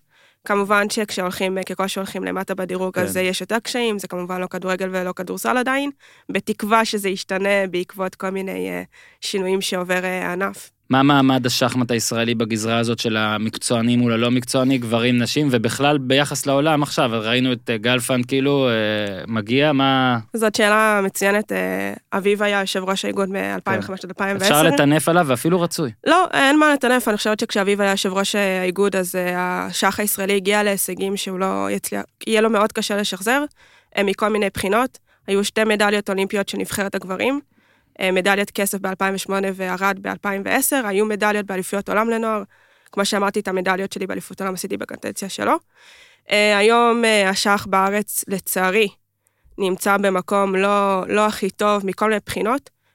אה, אני אתחיל דווקא מהקטע הטוב, יש המון מועדונים חדשים, הם עובדים מאוד מאוד קשה, יש אנחנו רואים גם עלייה בנוער שמתעניין במשחק, כמובן שעם הקורונה הכל אה, נהיה קצת יותר קשה, אבל עדיין ממשיכים ללמד בזום, מנסים להביא קהל חדש, אבל כל מה שקשור לאיגוד הישראלי לשחמט, הוא נמצא במקום מאוד לא טוב, יש התנכלות לשחקנים הבכירים, גלפה נמצא היום מחוץ לנבחרת ישראל. אה, כל אחד שמעז להביע איזושהי ביקורת, אה, ישר Mhm. אה, מקבל איזשהו טלפון, איך הוא העז להגיד דבר כזה. אני בעצמי עכשיו נמצאת בסיטואציה לא הכי טובה עם האיגוד, גם איומים של להפסיק לשחק, כאילו שאני לא אוכל יותר להמשיך לשחק, גם שאני לא אהיה בנבחרת. זה דברים שקורים, ו... תשמעי, אנחנו לא מבינים כל כך כדי, לה, לה, כדי לשאול את השאלות הנכונות פה, אבל שאלה כללית, למה לדעתך זה קורה? אה, פשוט אה, הגיעו אנשים לענף שהענף לא ממש מעניין אותם, הם לא מקצועיים, אה, האיגוד הוא נהיה החלטות רק פוליטיות, אה, והם גם לא מסתירים את זה, אומרים האיגוד הוא גוף פוליטי ולכן ההחלטות הן פוליטיות. אחד הד- מה, מה יוצא ל- ל- למישהו באיגוד אם הוא מחליט שאת לא תשחקי או שגלפן לא ישחק ומישהו אחר כן? כאילו, מה פה... זה עניין אה, לגמרי של להראות אה, מי הבוס לדעתי. מהמם. אחד ההחלטות הכי שערורייתיות שהתקבלו בחודשים האחרונים הייתה החלטה באליפות הארץ אה, לבנות, ששש, שיש איזושהי סיט- סיטואציה בה שש וחצי יהיה גבוה משבע, והיא והיא תוכר כאלופת הארץ. Hmm. אה, אני הייתי יושב ראש ועדת נשים אז, עבדנו מאוד מאוד קשה, אבל כשהגיעה ההחלטה הזאת ניסינו להבין למה היא התקבלה, מה התקדימים, מה השיקולים. לא הצלחנו לקבל תסביר תשובה. רגע, שש וחצי זה כאילו... אז זה כמו שנגיד נקביל לכדורגל, שנגיד יש אה, מנצחים, אה, מנצחים כן. משחקים, ואז יש אה, יחס שערים. כן. אז במקום להכריע לפי כמות המשחקים שניצחת, מכריעים לפי היחס שערים. הבנתי.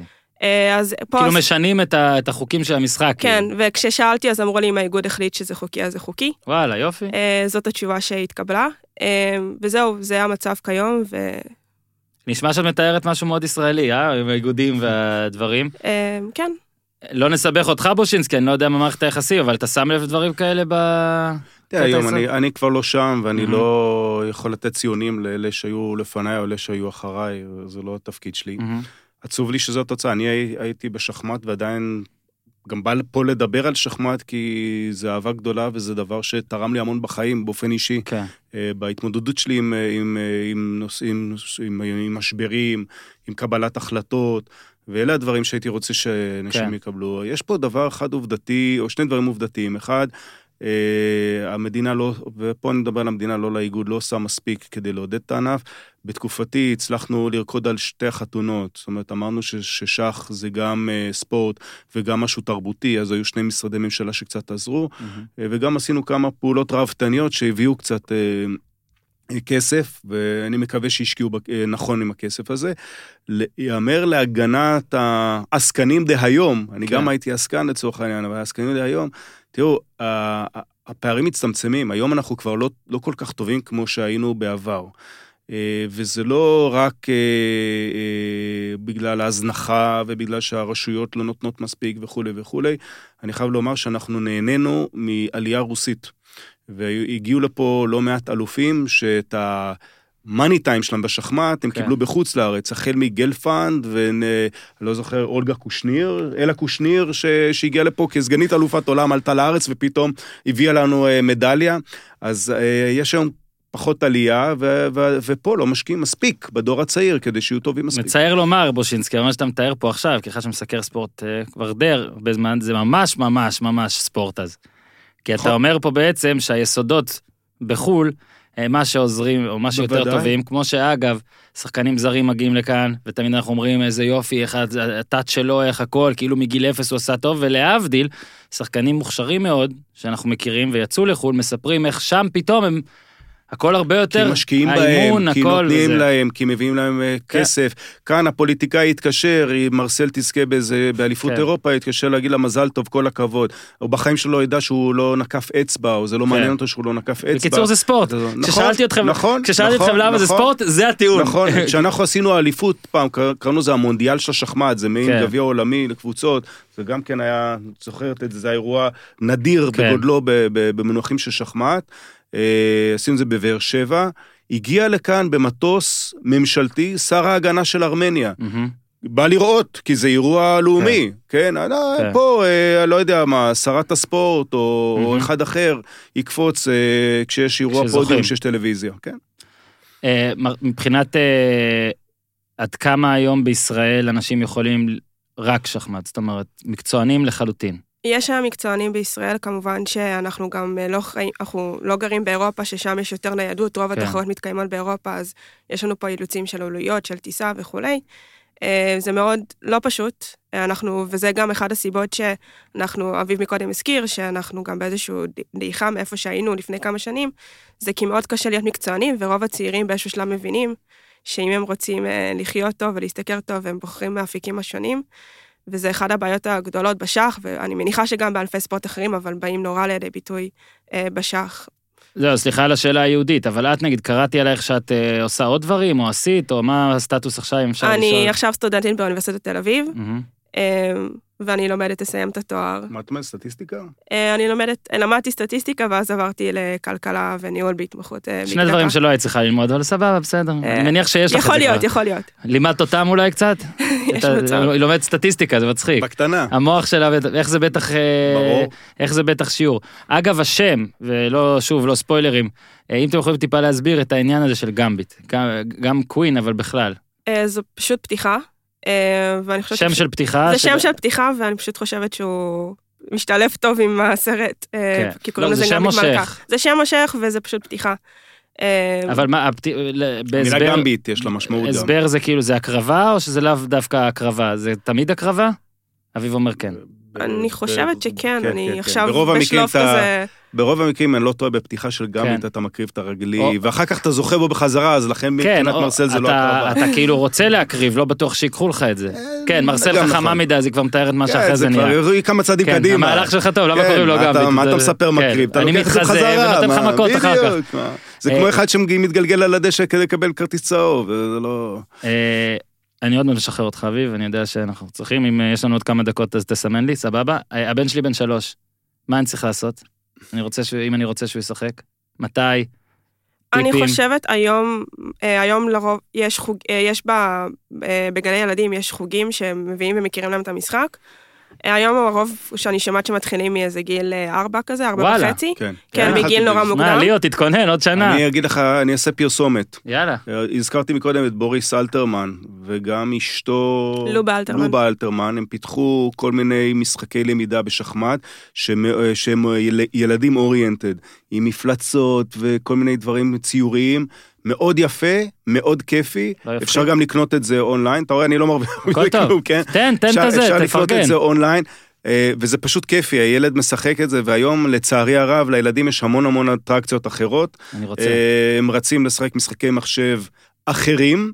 אה, את הבן שלי ניסיתי עם שחמט ולא הצלחתי, ניסיתי כן. עם סקווש ואני לא כל כך מצליח, כי יש פורטנייט ויש אטרקציות כן. אחרות, אז זה איזושהי אדפטציה לעולם המחשבים, שאתה יכול לשחק בכיף, לפוצץ את הצריח ולהכות את המלכה ולהרביץ לפרש, ו... אז תגיד לכו על זה. תגיד שוב את השמות, או איך מוציאים את זה? Chess Dragon, אני כבר לא זוכר איך זה נקרא. Dragon Chess? בטח בגוגל אפשר לחפש את אה, השמות כמעט שאמרת. בטוח Dragon Chess, או תעשו אה, אה, בוריס אלתרמן ו... כן, הכי קל אלתרמן. לחפש בוריס אלתרמן כן. וזה אנחנו גם. ננסה בטוויטר או משהו לתת לינק גם אה, מומלץ בושינסקי אתה מאוד, תחפש. וילדים ותביא. נפרגן? מתים על זה. מתים על זה.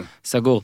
אה, מבחינת, אה, אה, כאילו, איך אתם עם החבר'ה, זאת אומרת, החבר'ה שלא לא מבינים, לא משחקים, מנסים לשחק איתכם, וזה הרי משהו שאת, שכאילו, קשה לשחק עם מישהו לא ברמה שלך, לא? כן, זה קשה, וגם אז תמיד כזה רוצים לשחק שים וכולי. לב שאני מרים להנחתה לזה שאני רוצה לשחק. אז אה, אבל אה, בסדר, קודם כל זה כבר כזה נוהג, אז אה, חיים עם זה בשלום, וזה בסדר. כל אחד שרוצה ללמוד את המשחק זה מבורך ובכיף. מבחינת אליפות ישראל, וכל הדברים שיוצאים, איפה זה עומד עכשיו, עד כמה זה... אז השח בקורונה היו תקופות כמובן שכשהיה סגר וכולי לא היה אפשר לשחק. היום לאט לאט חוזרים לשגרה במגבלות הקורונה. אליפות ישראל מתקיימת כל שנתיים, פעם אחרונה היא התקיימה ב-2018. אליפות הארץ עכשיו, אה, אם לא היו שינויים בעקבות כל מיני הגבלות וכולי, אמורה להתקיים בחיפה בינואר. אה, לצערי, אה, המפעל הפיס תורם לתחרות הזאת 200 אלף שקל, מהמם. ואז יצאה איזו הודעה כזה משמחת באתר האיגוד, שהקרן הפרסים יהיה 100 אלף שקל, אבל זה לשתי התחרויות ביחד. נכנסתי לראות את ההזמנה, ואנחנו רואים שם שלגברים נותנים 85 אלף, ולנשים 15 אלף, זה היחס בין הפרסים. אה, וזה למרות ההבטחה שהייתה לפני שנתיים שידאגו להעלות הפרסים, זו גם אחת הסיבות שלפני שנתיים הייתה הפעם ראשונה מאז Mm. 2006 ששיחקתי. אה, כי היה איזשהו. כמעט כל שחקניות הנבחרת לא שיחקו באליפות הארץ בגלל הפרסים הנמוכים, והנה עכשיו שוב שמפעל הפיס תורם סכום כזה, זה היחס. ולא רק זה, גם שינו את התנאים ב... יש, אנחנו מתארחים במלון, אז שינו את התנאים, ובזמן שהשחקנים הבכירים מקבלים אה, חדר לבד, כמו שצריך, כמו שגם ראיתם בסדרה, זה המון אמוציות, כן. המון זה, אז אה, שינו, עשו שינוי אה, מלפני, מאליפות הארץ האחרונה, ושינו של שחקניות בחירות, שזה במקרה נובע אליי, כי אני מדורגת הבכירה בארץ, אנחנו לא נקבל חדר לבן, ואנחנו צריכים לשלם על זה אם אנחנו רוצים את הפריבילגיה הזאת שנהוגה בתחרויות, וזה היה המצב, ואני גם מופתעת שמפעל הפיס, כאילו, חי עם זה בשלום, האמת. קודם כל. מקווה באמת שיעשו על זה קצת רעש. עכשיו, אני, אני אגיד לך למה, כי אה. כל המדינה הזאת קומבינות. בזמנו עוזי דיין היה מפעל הפיס, Mhm. חבר כנסת עוזי דיין, כן. ועוזי דיין חובב שחמט, אז, אז בזמנו מפעל הפיס נתן יותר, היום כנראה יש שם כן, מישהו פה... שאוהב לא, משהו פה אחר. קרן, לא, פה דווקא הוא תרם 200 אלף שקל, שזה הוא סכום פשוט יפה. נותן 85 אחוז לא, הוא לא, זה לא החלטה של מפעל הפיס, זה אוקיי. החלטה של אבל אולי הם לא האיגוד. יודעים את זה. האיגוד. יכול להיות שהם לא יודעים את זה. מפעל הפיס. יכול להיות שהם לא יודעים את זה, זה החלטה לדעתי של האיגוד, אני פה נורא נורא נזהרת, אבל אה, זה המצב, וזה גם מה אז שאמרתי רגע, מקודם. שנייה, אני רק רוצה כן. את בתחרות הזאת תתחרי מול אז אה, כמו גברים? שאמרתי, אז כמו שאמרתי, עליתי לגמר הגברים, אני יכולה לבחור איפה לשחק. אה, ואם לפ- תבחרי לשחק באליפות הגברים, את תקבלי את התנאים של הגברים? אה, לא, אבל זה שוב שונה, כאילו שחקנים הבכירים שם יש, זה הולך לפי דרגות מת כושר, והשחקנים הבכירים מקבלים את החדר לבד שהם בצדק. את לא בכירה? אני, אני שחקנית בכירה בין הנשים, אבל בין הגברים, כאילו זה הולך לפי דירוג. נגיד בין הגברים. אז בין הגברים אני אצטרך להוסיף משהו, אבל אה, זה, זה מסובך, כאילו זה לא, מסובך. איפה איך זה הולך. מדרגים אותך בערך? איך זה הולך? נגיד אם עכשיו אני צריכים- האמת, אני לא זוכרת בדיוק, מהמם. זה, זה הולך, אני לא, לא, זוכרת זה- איך זה זה הולך, זה אבל... אה, מבאס בכל מצב, אני לא מנסה פה... לא, לא, ברור, אבל אני מדברת על זה שבאליפות הארץ הנשים היה נהוג ששחקניות הבכירות מקבלות אה, את הפריבילגיה הזאת של להיות לבד בחדר, ועכשיו פתאום לקחו ושינו את זה, וצריך להוסיף איזה 2,000 שקל בשביל זה, בשביל שהשחקנית הבכירה תשחק כאילו הריזיקה. הריזיקה הרי בוא נזמין, אם ככה, אז הרבה גברים ירצו לבוא, זה יותר אה, יהיה לנו רייטינג, או יותר, אני מנסה לחשוב כאילו למה, כאילו... אה, יש יש לי כל תראי, מיני השערות למה, בוא נגיד את אבל, האמת אה, גם, בוא נגיד את האמת, הרי זה נושא מאוד מאוד מורכב, כל העניין המאבק אה, בין המינים הזה, ולמשל, אה, אה, יש גם בכדורגל, שנשים שואלות למה אנחנו לא מקבלים תקציב כמו של גברים, ואז, שוב, אני לא נוקט פה את העמדה, כי זה מאוד מורכב, אבל כן, יש גם את מי שמכניס יותר כסף. בשחמט זה לא. אז זהו, זה התירוץ, זה התירוץ בש- בכדורגל, בשחמט אין אמרתי, הבדל. אם אם ההפך, בכדורגל יש את התירוץ, ההפך, שחמטאית שמצליחה... אה, לשחק מול גברים זה סיפור. זה סיפור, ולכן זה אמור להכניס. רייטינג. זה גם, אה, זה, זה עיוות, וזה עיוות שצריך לתקן אותו, כמו שבדירקטוריון אתה חייב איקס נשים, ובכל חברה ממשלתית אתה חייב איקס נשים. אה, צריך לעשות את האדפטציות לא, גם היא מגיעה. היא מנצחת. ומה גם שהיא עושה את זה בזכות ולא בחסד, בדיוק. זה בלי קשר עקום, ובטח במקרה הספציפי שלך, ל- שוב, כן, רק לפי חשוב- הפרטים שאנחנו בדיוק. כן, רק חשוב לציין שאנחנו אפילו לא מדברים פה כרגע על איזשהו שוויון בין הפרסים, זה אפילו כן. לא הייתה הדרישה שלנו, אלא יש איזשהו כבוד אחר. מינימלי. כבוד מינימלי, והיחס הזה, הפרופורציה הזאת נראית לי פשוט לא הגיונית. אנחנו, נכון, השאר גברים הרבה יותר מקצועני ו- וכולי, אנחנו לא, אף אחד לא בא ולהגיד פה, צריך עכשיו שתהיה חלוקה שווה לגמרי, אבל יש איזשהו כבוד אה. מינימלי שצריך לתת לשח נשים ולענף הזה, בטח אם רוצים לפתח אותו, אבל לא, אבל איך שזה קורה כרגע, להפך, רק הולכים אחורה ולרעה. אה, כי זאת, הלכו, מבחינת התנאים זה עוד יותר רע ממה שהיה מלפני אה, שנתיים. ואני לא חושבת שבעידן הזה זה המקום שאליו אנחנו אמורים לצעוד. נסיים בפנטזיית שחמט של כל אחד. פנטזיה שקשורה לשחמט, מה שאתה רוצה. חלום שלך. משהו שאתה חולם בלילה עליו. אני חולם על זה כל לילה, לעלות קצת ברייטינג, ואני משחק. איפה אתה עכשיו, איך זה? אז תלוי, אני משחק משחקי בזק, אני משחק אה, שני סוגים, או חמש על חמש, חמש דקות לכל, אה, ירי, לכל שחקן, אה, לכל המשחק, ובימים עצבניים אני עושה שלוש פלוס אחד, שלוש פלוס אחד זה שלוש דקות, ואתה מקבל increment, עוד שנייה על כל מהלך שאתה עושה. Mm, אז זה קצת יותר מהיר, יותר מאתגר. אה, אני, אבל אה, יש ימים שאני נתקע שם ברייטינג, וזה מאוד מעצבן אותי ומתסכל אותי, אבל אני, מס- אבל אני כל כך זקן כדי ללמוד ולהתחיל זה להסתכל בספרים. סופר את כל העולם או סופר את האתר בו אתה משתתף, הרייטינג? הר- ב- זה סופר את האתר שבו אני האתר. משחק, אבל אה, בסדר, יש... אפשר זה- להסתכל על המשחקים, לא? אפשר להסתכל על אז משחקים, אני חייב להגיד לך, אחד הדברים לראות. היפים בקטע הזה, זה שלפי ה-IP הוא, הוא מזהה מאיפה אתה משחק. אז יש ימים שאני משחק נגד איראנים, ונגד סעודים, ונגד ויש מישהו chatbox או מבונה- משהו? אז מדברים? יש גם chatbox, וכותבים, ומקללים, וכולי, וכשיש איראני, אני אומר לבת זוגי, שקט, שקט, שקט, יש לי עכשיו איזה פרסי שאני משחק נגדו, חייב לנצח אותו. זה, זה כבר מאבק לאומי. ואם אני מפסיד, תשמעו, אני, אני מתבייש לקום בבוקר, ממש ככה. פנטזייתך. כן, אז החלום שלי יותר צנוע, זה לחזור אה, לשחק. אנחנו כבר שנה תקועים אה, בארץ ואין ממש תחרויות בארץ, אנחנו לרוב מתחרים באירופה וב- ובחו"ל, בכללי, ואנחנו כרגע כבר... אבל אפשר אה, לצאת אה, לאירופה כבר... אה, אין תחרויות בגלל המצב באירופה. כשאצלנו היה טוב, שם לא היה כן. טוב, כשאצלם היה טוב, אצלנו לא, לא היה אפשר לטוס, ואנחנו כבר אה, החיים. שנה בקושי משחקים. החיים וזה הם שחמט. זה החלום, נכון? זה החלום הצנוע שלי כרגע, לחזור תזכרו לשגרה. שאצל שחמטאים, החיים הם שחמט. וזה שעות של אימונים כל יום, שלא לדבר על כן. השעות של המשחקים, ללמוד, לקרוא, להבין, לעקוב, וצריך להתייחס אליהם כאל מקצוענים נאמבר 1. אז אני מצטער, הוספת לי עוד שאלה. איך סדר יום שלך נראה מבחינת שחמט? Uh, טוב, אז כמו שאמרתי, אני סטודנטית, אז uh, כבר uh, אני מנסה מאוד לשלב את השחמט, אני עוקבת אחרי תחרויות, אחרי פרשנויות. את הזמן הפנוי שלי אני בעיקר uh, סביב השחמט, פשוט כי זה גם נותן לי איזשהו משהו אחר חוץ מהלימודים, מעבר לאהבה שלי למשחק. Uh, כמובן שכשאתה עושה עוד דברים במקביל, אז זה לא בדיוק כמו שזה היה צריך להיות ב- by the book, מהמם. אבל אני משתדלת מאוד uh, ככה להספיק את שני הדברים, כי אני ממשיכה עדיין לשחק. Uh, בימים כתיקונם אני גם משחקת בנבחרת, uh, אז uh, אני עדיין על השח ועדיין יש לי שאיפות ורצונות ו, uh, ותקוות. uh, בקיצור, כשאת לומדת כן. באוניברסיטה, והמחשב פתוח, המרצה צריך לדעת שאת לא מקשיבה לו, נכון? אולי. יש משהו פתוח אחר, נכון? יש איזה... אם יש תחרות שמשודרת, יש מצב שאני קצת זולגת אה, לצידה. אנחנו פנינו פה לכמה גופים, אה, לאוניברסיטה, למרצים שלך, למפעל הפיס, אני מקווה שכל מי שצריך להאזין. ולקחת את משהו... אה, זה, אגב, אה, בושינסקי, דבר אחרון באמת, אבל באמת, יצא לך ללוות כמה אנשים שאנחנו מכירים, מפורסמים. מי מהם נגיד משחק שחמט, אם אתה יכול קצת לספר, אז, אה, מי מהם טוב, מי מהם יפתיע אותי שלא טוב. אז לצערי, אה, אנשים מנסים להתהדר ביכולות שלהם בשחמט כאילו שזה אינדיקציה לאינטליגנציה שלהם, וזה מאוד מעצבן. אה, מישהו שחקן טוב, הטוב ביותר שאני פגשתי זה נתן שרנסקי, מהמם. באמת שחקן טוב. נתניהו אומר שהוא שחקן טוב, אפילו מספר שהוא היה אלוף, אני חייב להגיד לכם, כל הצער בדבר, קשקוש. אה, אמיתי, אבל ממש קשקוש. אה, הלכה התוכנית. הלכה התוכנית. זהו, אמרנו מורידים אתכם, נגמר. אמרנו את זה בסוף, זה בסדר, אל תדאגי. הכל טוב. אגב, אם הוא היה אומר שנתניהו הוא השחקן הכי מדהים שאי פעם היה, היינו מקבלים את אותה כמות בדיוק של אה, זה, הכל טוב, אין מה לעשות. כשנסיים את ההקלטה, נספר לכם אפילו הוכחה בוטה לדבר הזה. וואי, וואי, וואי. אה, איתי, תשאיר את זה להקליט. זאב- אלקין, אה, שחקן Mm. טוב מאוד. אה, ואחרים אה, בעיקר אה, מתהדרים בנוצות לא להם. אוקיי, בסדר גמור. שמעו, היה לי ממש ממש מעניין. פיש, יש לנו עוד מה לשאול? בינתיים לזהו. מלא. מה לשאול, נכון? אני חייב לשתף אתכם שאני כל הפרק הזה אומר, רגע, אני עושה את זה עכשיו, זה too much, זה הארדקור, אבל בעצם אני ממש לא מבין, אז זה כן בסדר? אני ואז מקווה שקלענו לאוזניים של כמה שיותר אנשים, אני נהניתי לאללה, הזמן עבר כמו משחק שחמט, אגב. אה, תודה, אולי נעשה עוד פעם. נחכה ש-. שיתקבץ קצת, שיחזרו פעם הבאה התחרויות. אני שיהיה אהיה בכלים הלבנים. כן. כן, כמו בדיוק. הסרט, תבקש הפסקה ותכתוב את ה... את כן, אני צריך- בדיוק. אומרים שהוא, רגע. לא- לא לא תהיה עוד עונה אבל ש...